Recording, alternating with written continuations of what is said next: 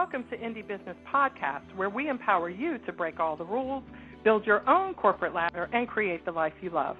I'm your host, Donna Maria from IndieBusinessNetwork.com, and today's show is sponsored by Online Labels, where you can shop the largest selection of blank labels for your products at guaranteed low prices. Learn more at OnlineLabels.com. Well, today's show guest is Scott Berkun. He is the author of several books, including his latest, The Year Without Pants, WordPress.com, and the Future of Work. Scott is the owner is the author of four popular books, Making Things Happen, The Myths of Innovation, Confessions of a Public Speaker, and Mindfire Big Ideas for Curious Minds. His work as a writer and speaker has appeared in the Washington Post, the New York Times, Wired, The Economist, Fast Company, and Forbes, and also on CNBC, MSNBC, CNN, National Public Radio, and other media. His many popular essays and entertaining lectures can be found for free on his blog at scottberkun.com, and he tweets at Berkun. I'm so excited to have you today. Welcome to our show, Scott. Thanks. Thanks for having me on. Okay, so I got to say, um, I've, I've tweeted a couple of pictures of the cover of your book, The Year Without Pants, and the red underwear. So I need to hear the story behind the red underwear before we start with anything else. We're going straight to the underwear. Is that how this Yeah, straight to the underwear, Scott. Let's go. Well, the the the underwear follows from the title. So the book's called The Year Without Pants, which has a couple of different meanings. One meaning of the title is the fact that the company that I spent a year working for on this little adventure, WordPress.com, every employee works remotely.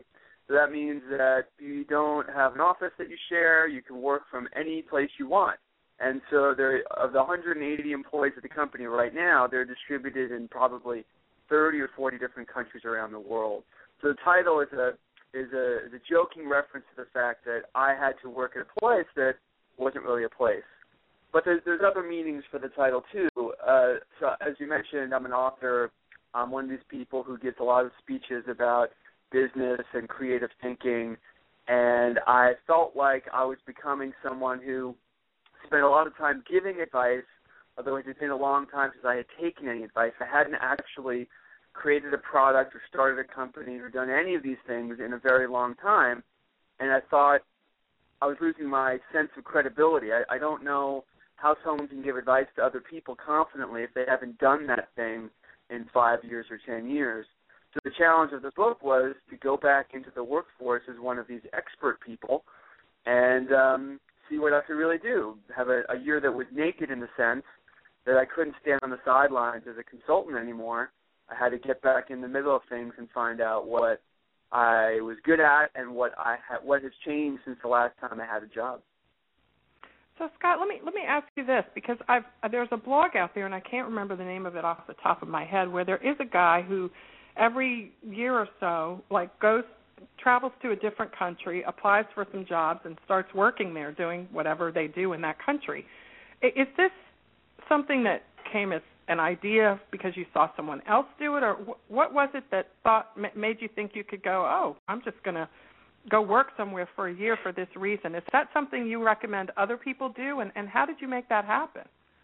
Um, well, uh, it is it is something I recommend other people do. But the, let me answer the, the the the first question first. The the um, I spent a decade as a manager guy. I managed teams of people, and I had what was a more conventional job. And I recall going to events and reading books by people who, in reading the book, it was clear that they had never done the thing that they're proclaiming to be an expert about. And mm-hmm. many of the people who are famous as being experts, it's been it's, it's it's been such a very long time since they've actually done that thing, and that that always rubbed me the wrong way. And then as I and when I quit that job about a decade ago to become a writer, it had always been in the back of my mind that I need to find ways if I want to have high integrity as a consultant or as a speaker I have to find ways to test my own credibility. That it's too easy once you're on the sidelines and you're you're writing books and you're giving lectures and you're on a, a TV shows or like right now I'm on a radio show as an expert. It's too easy to do that without having um, really experienced those things, and I think you lose touch. So I'd always had it in the back of my mind once I started this career as an author that periodically I need to find ways to, to check my own to, to to check myself and see how much of what I preach do I actually practice. And my experience is my experience was wonderful. I mean, it was very challenging. It was hard to go back into the workplace with people who are much younger than me. I'm 41 years old, and the average age at WordPress.com is probably 25 or 26. And the way they work is very different. They don't use email very much because they're remote workers. That changes a whole bunch of the dynamics in how coworkers and teams are structured. So I found it very challenging. But now, after that year, I have a renewed sense of what work is and how work is changing and that is dramatically improving the quality of the advice I can give people who are actually in the in the workforce trying to make it themselves. Are you going to do it again? uh, you know, I, I would definitely consider doing it again. I think that uh, what I had planned to be, as many of your listeners know, since I believe there are many are entrepreneurs and people who start businesses and projects, I had planned for this to be literally a year it ended up taking about three years. I worked at the company for about a year and a half, which is longer than I had intended, and then writing the book, as book projects often take, took longer than intended. So this was about a three-year project, and mm-hmm. I have mm-hmm. many books I want to write. So I'm certainly open to the idea of doing an experiment like this every five or ten years. But in the short term, I have lots and lots of books that I know I want to write. Right. So you can't spread yourself too thin. And I love what you said, Scott, about um, reading books from so-called experts. Um, and one of the ways you can determine if, if a book or any other piece of, of resource is worth your time is to find out if the person who's sharing with you their tips for doing something has actually done it themselves or is doing it themselves. It's it's surprising how few experts pass that test and or at least pass the test. They've done it this decade. Some people become right. famous because of their first career, and then they repeat the selling the same stories again and again from 10 years ago, 20 years ago, and um, in lots of cases, especially for something like workplace and entrepreneurship, things change, and yes. they are out of touch with how they've changed.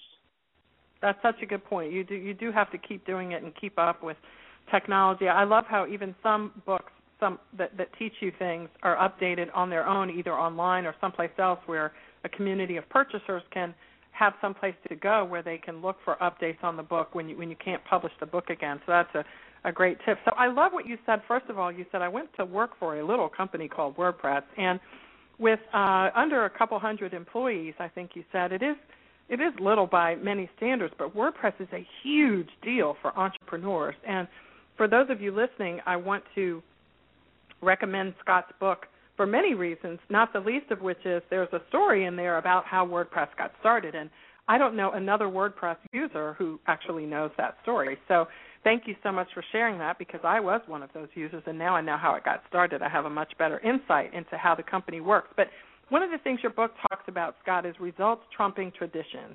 What I want to ask you about is um, how can entrepreneurs today, creative entrepreneurs in particular, who may have you know read some old dusty books on entrepreneurship and how to do things and how you're supposed to do things and what kind of mindset you're supposed to have, um, and how they can approach this idea of you know traditions eh, maybe good, maybe not, but results are even better.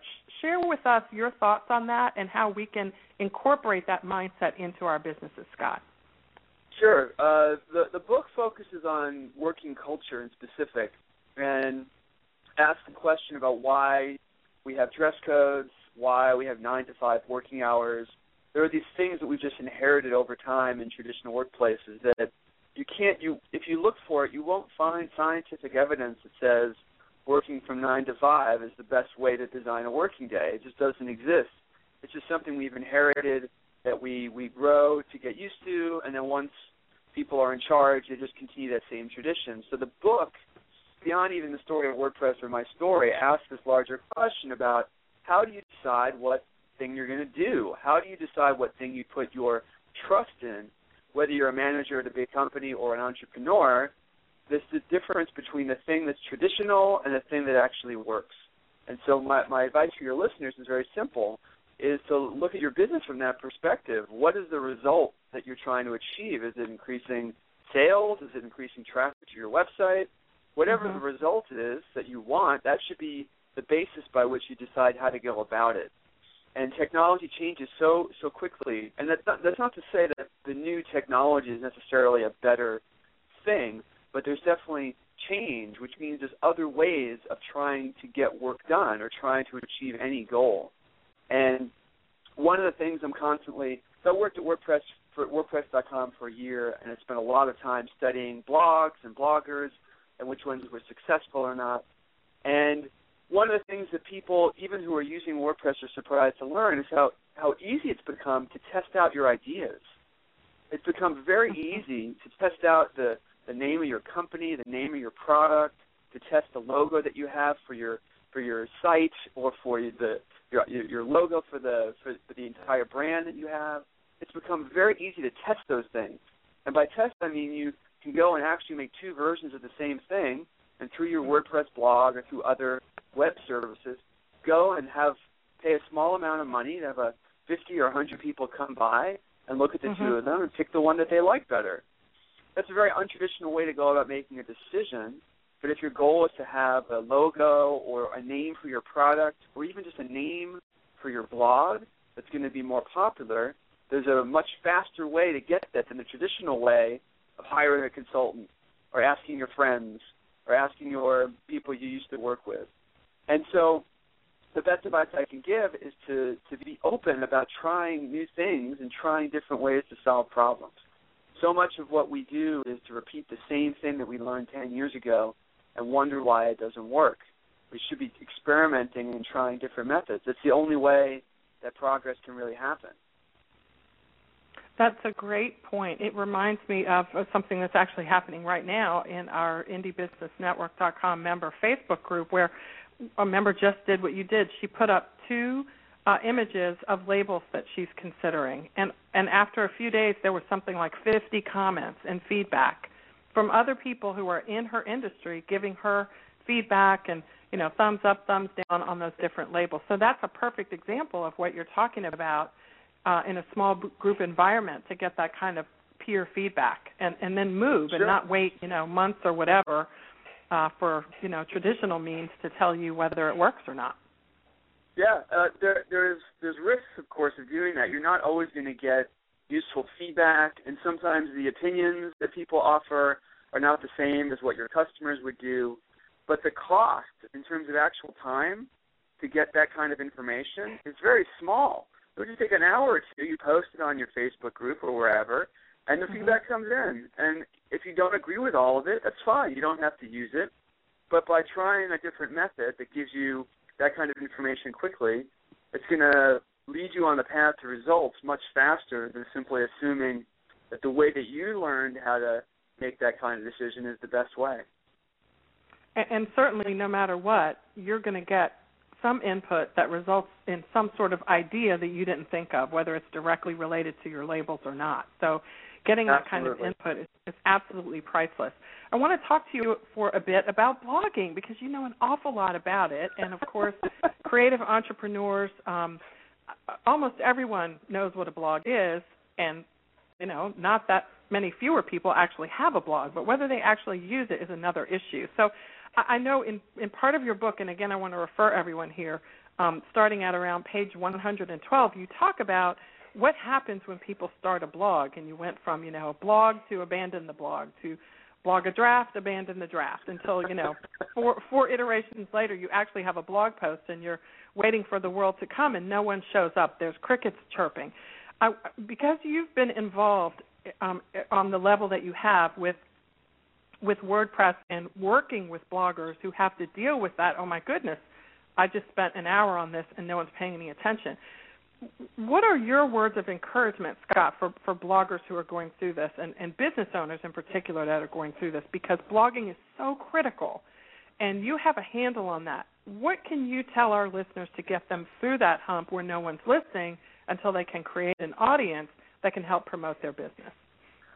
Yeah, this is uh, the, the the the book "The Year Without Pants" follows my year working there, and one of the jobs that I had, that my team had, was figuring out this problem: how to help new bloggers, and, and studying the experience that new bloggers have when they they decide, yeah, I should have a blog, and they go and create it, and, and what happens, and, and why so few of them are successful, or so many people just give up along the way.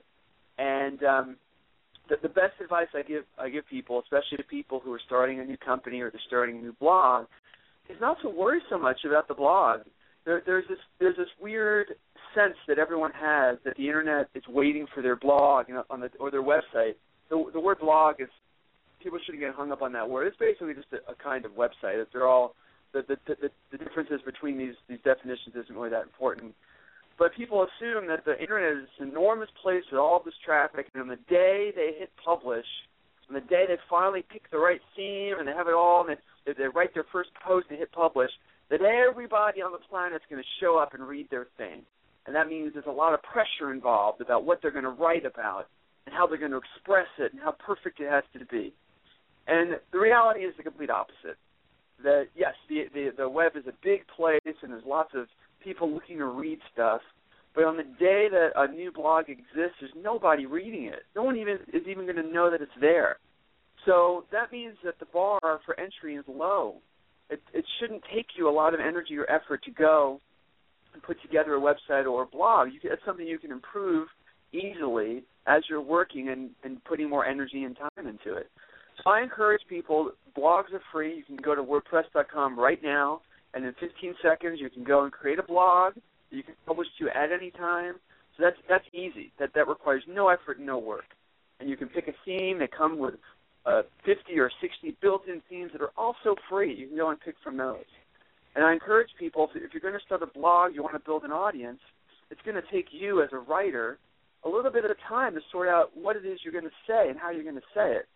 There doesn't, there's not a whole lot of sense in asking people to come visit your your blog if there's just one post on it that says "Welcome to my blog." That's just a lousy experience for someone to come by and experience. It's a waste of whatever attention you can get for your for your work.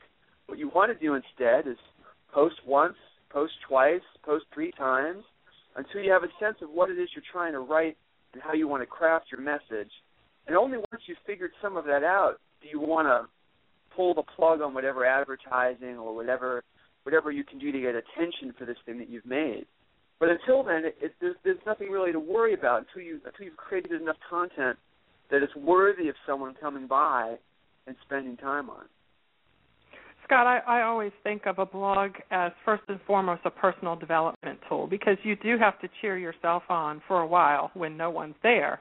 Um, it's such an accomplishment to write a blog post even if no one else reads it. And if you treat your blog as like a personal diary of your business, then you can't lose because six months, eight months from now, when you do have an audience, they get to see the background of your business. They get to get to know you in a way that they wouldn't otherwise do, and that will create the kind of trust to keep you going, right? So blogging is, is, is developing yourself as a business leader, whether anybody reads it or not, right?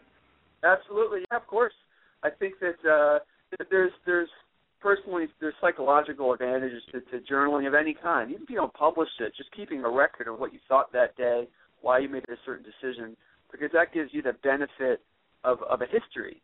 You can go mm-hmm. back in time. And what, why did I make this decision? And go back and look at that. So even if people are afraid of blogging or publishing, if you're starting on any new venture, any new entrepreneurial venture, having some kind of journal, I think, is incredibly valuable. No one else yeah. can provide you that data about what you were thinking and how you got yourself set on the path that you're on. But in terms that, of the blog right. itself, you're, you're, to, you're, you're in terms of the blog itself, you're totally right. That once people do find you, they do love your product. If, if you've written, if you've been writing once a week for the first five months your business existed, that's Mm-hmm. fascinating mm-hmm. background that people want to know about how you yeah. made those decisions, or even what was on your mind, or it could even be as simply. And this is where people people people's egos get the better of them that they feel that every blog post they write has to be some creative masterpiece where there's you know right right it's, it's, it's seven paragraphs long and it's it's all new theories yeah. on business no it can be very yeah. simple it could even be a list of the five uh, the five things that you read that day that helps yeah. you think about what you're trying to do it can be very very that. simple and the more blogs that you you look at out there, even including some of the popular ones, are very very simple in the kinds of content that they publish. Thank you for that Sim- simplicity reminder. In in the few minutes that we have left, Scott, I want to ask you about this, and this dovetails with the topic, the title of your book, which is "Working Without Your Pants On." Or yeah, so I have to go back to that. I don't know why. I just I just love the red underwear image. Um, your book talks a lot about life without email. So, in the context of what we're talking about here, which is working virtually, creative entrepreneurs can make great use of virtual assistants and other virtual help. So, here's the specific question I have for you What are your resources or tips for creative entrepreneurs who want to work with someone virtually but not use email? Are there are there cloud-based programs that you recommend for us to be able to communicate with our team when we're not together? Can you share some, if any? Yeah, yeah. So uh, the um, I have, I have nothing against email. I think e- email is great for certain problems in certain situations, but we all know we've ended up on these email conversations, especially in traditional workplaces where we're just buried in stuff we don't need to know that people keep sending us, and we feel obligated to be on the distribution list, and we're just buried in it. And so WordPress.com tries to flip that around by not forcing email as the primary tool, and individual employees are free to use other tools with their teammates or with any kind of communication that they choose to. They're free to like a, this. This harkens back to the traditions versus results conversation. People are open to try different tools, and in some cases, different tools work better. Now, specific to your question about entrepreneurs and working with working with people who are providing services to them, there's a very popular set of tools that are similar to what I used at WordPress.com. There's um, tools that allow you to use the web as a way to provide send messages back and forth on on projects. And instead of instead of it being based on email, there's simply a web page you go to that lists the chronology of all the conversations and all the documents that are posted. Uh, a popular one of these tools is called Basecamp, which Basecamp, is incredibly okay. popular. I don't know how many of your listeners have heard of it, but it's it's a very popular tool that web-based teams and also people who are working individually and entrepreneurially with each other use instead of email. And it solves many of the problems that email has. It allows Mhm. you to always have a searchable archive of all the communication. It allows you to have a URL instead of a putting stuff, cramming stuff away in folders. It allows you to have a, a URL to access the same instance of any message at any time and send that to someone else. So Basecamp is probably the most popular tool like that. Uh, at WordPress.com, we use something else that was based, surprise, it was based on WordPress. Uh, there's a Mhm. blogging theme called P2, which is similar to this thing called Basecamp that provides an alternative. But I'm not. I'm not an P2 as in. P is in person, and then the number two. Yes. What is it? P, P, P is in person, and the number two, and that's a free theme that anyone can use. It's a WordPress theme, so you can you can anyone can go and try that out. But uh, I'm I'm not an anti-email zealot. I think that if that's the best thing that works for your situation, that's great. But these days, with how many alternatives there are, including things like Skype that allow you to use instant messaging with people, um, you Mhm. really need to explore trying some other alternatives just to see, just to understand what it is that your competitors may be using, to understand maybe if there's a to figure out that there's maybe a faster way to get things done or a more efficient way. And if you don't like those new things, then that's fine. But you owe it to yourself as an entrepreneur and someone who's trying to be progressive to every now and then try something new and be open minded about it and see what happens. Excellent. Excellent advice from our guest today, Scott Berkun, the author of The Year Without Pants, WordPress.com, and the Future of Work. I hope you got some great tips there for running your business virtually. I sure did. And thank you for those uh, services that you suggested at the end there. Scott, tell us how we can get in touch with you best, follow you, come to some of your book signings, etc. So um, as you might, it's not a surprise. I'm a blogger. So everything that you might want to get, any, any way you might want to get in touch with me, it's all at my website, which is scottberkun.com. That's S C O T T B E R K U N as in Nancy dot com. I have a Twitter account that's active. I have a Facebook page. If you go to my website, you can find all that stuff, including my upcoming book tour in New York and Boston that's taking place next month. Excellent. Well, we'll certainly be looking for you in all those places. And once again, what a great show. And thank you so much for inspiring us and, you know, telling us about some things that we can do that are less traditional that can not only advance our businesses more, but also ourselves and be a lot more fun. Because that's what we're all about here at Indie Business Podcast. We don't want to just grow a business. We want to grow our lives and we want to have a darn good time doing it. Thank you so much, Scott Berkun, for joining us. And thank you, listeners, for joining us today on Indie Business Podcast. This is Donna Maria from the IndieBusinessNetwork.com. We'll see you next time. In the meantime, break all the rules, build your own corporate ladder, and create the life you love.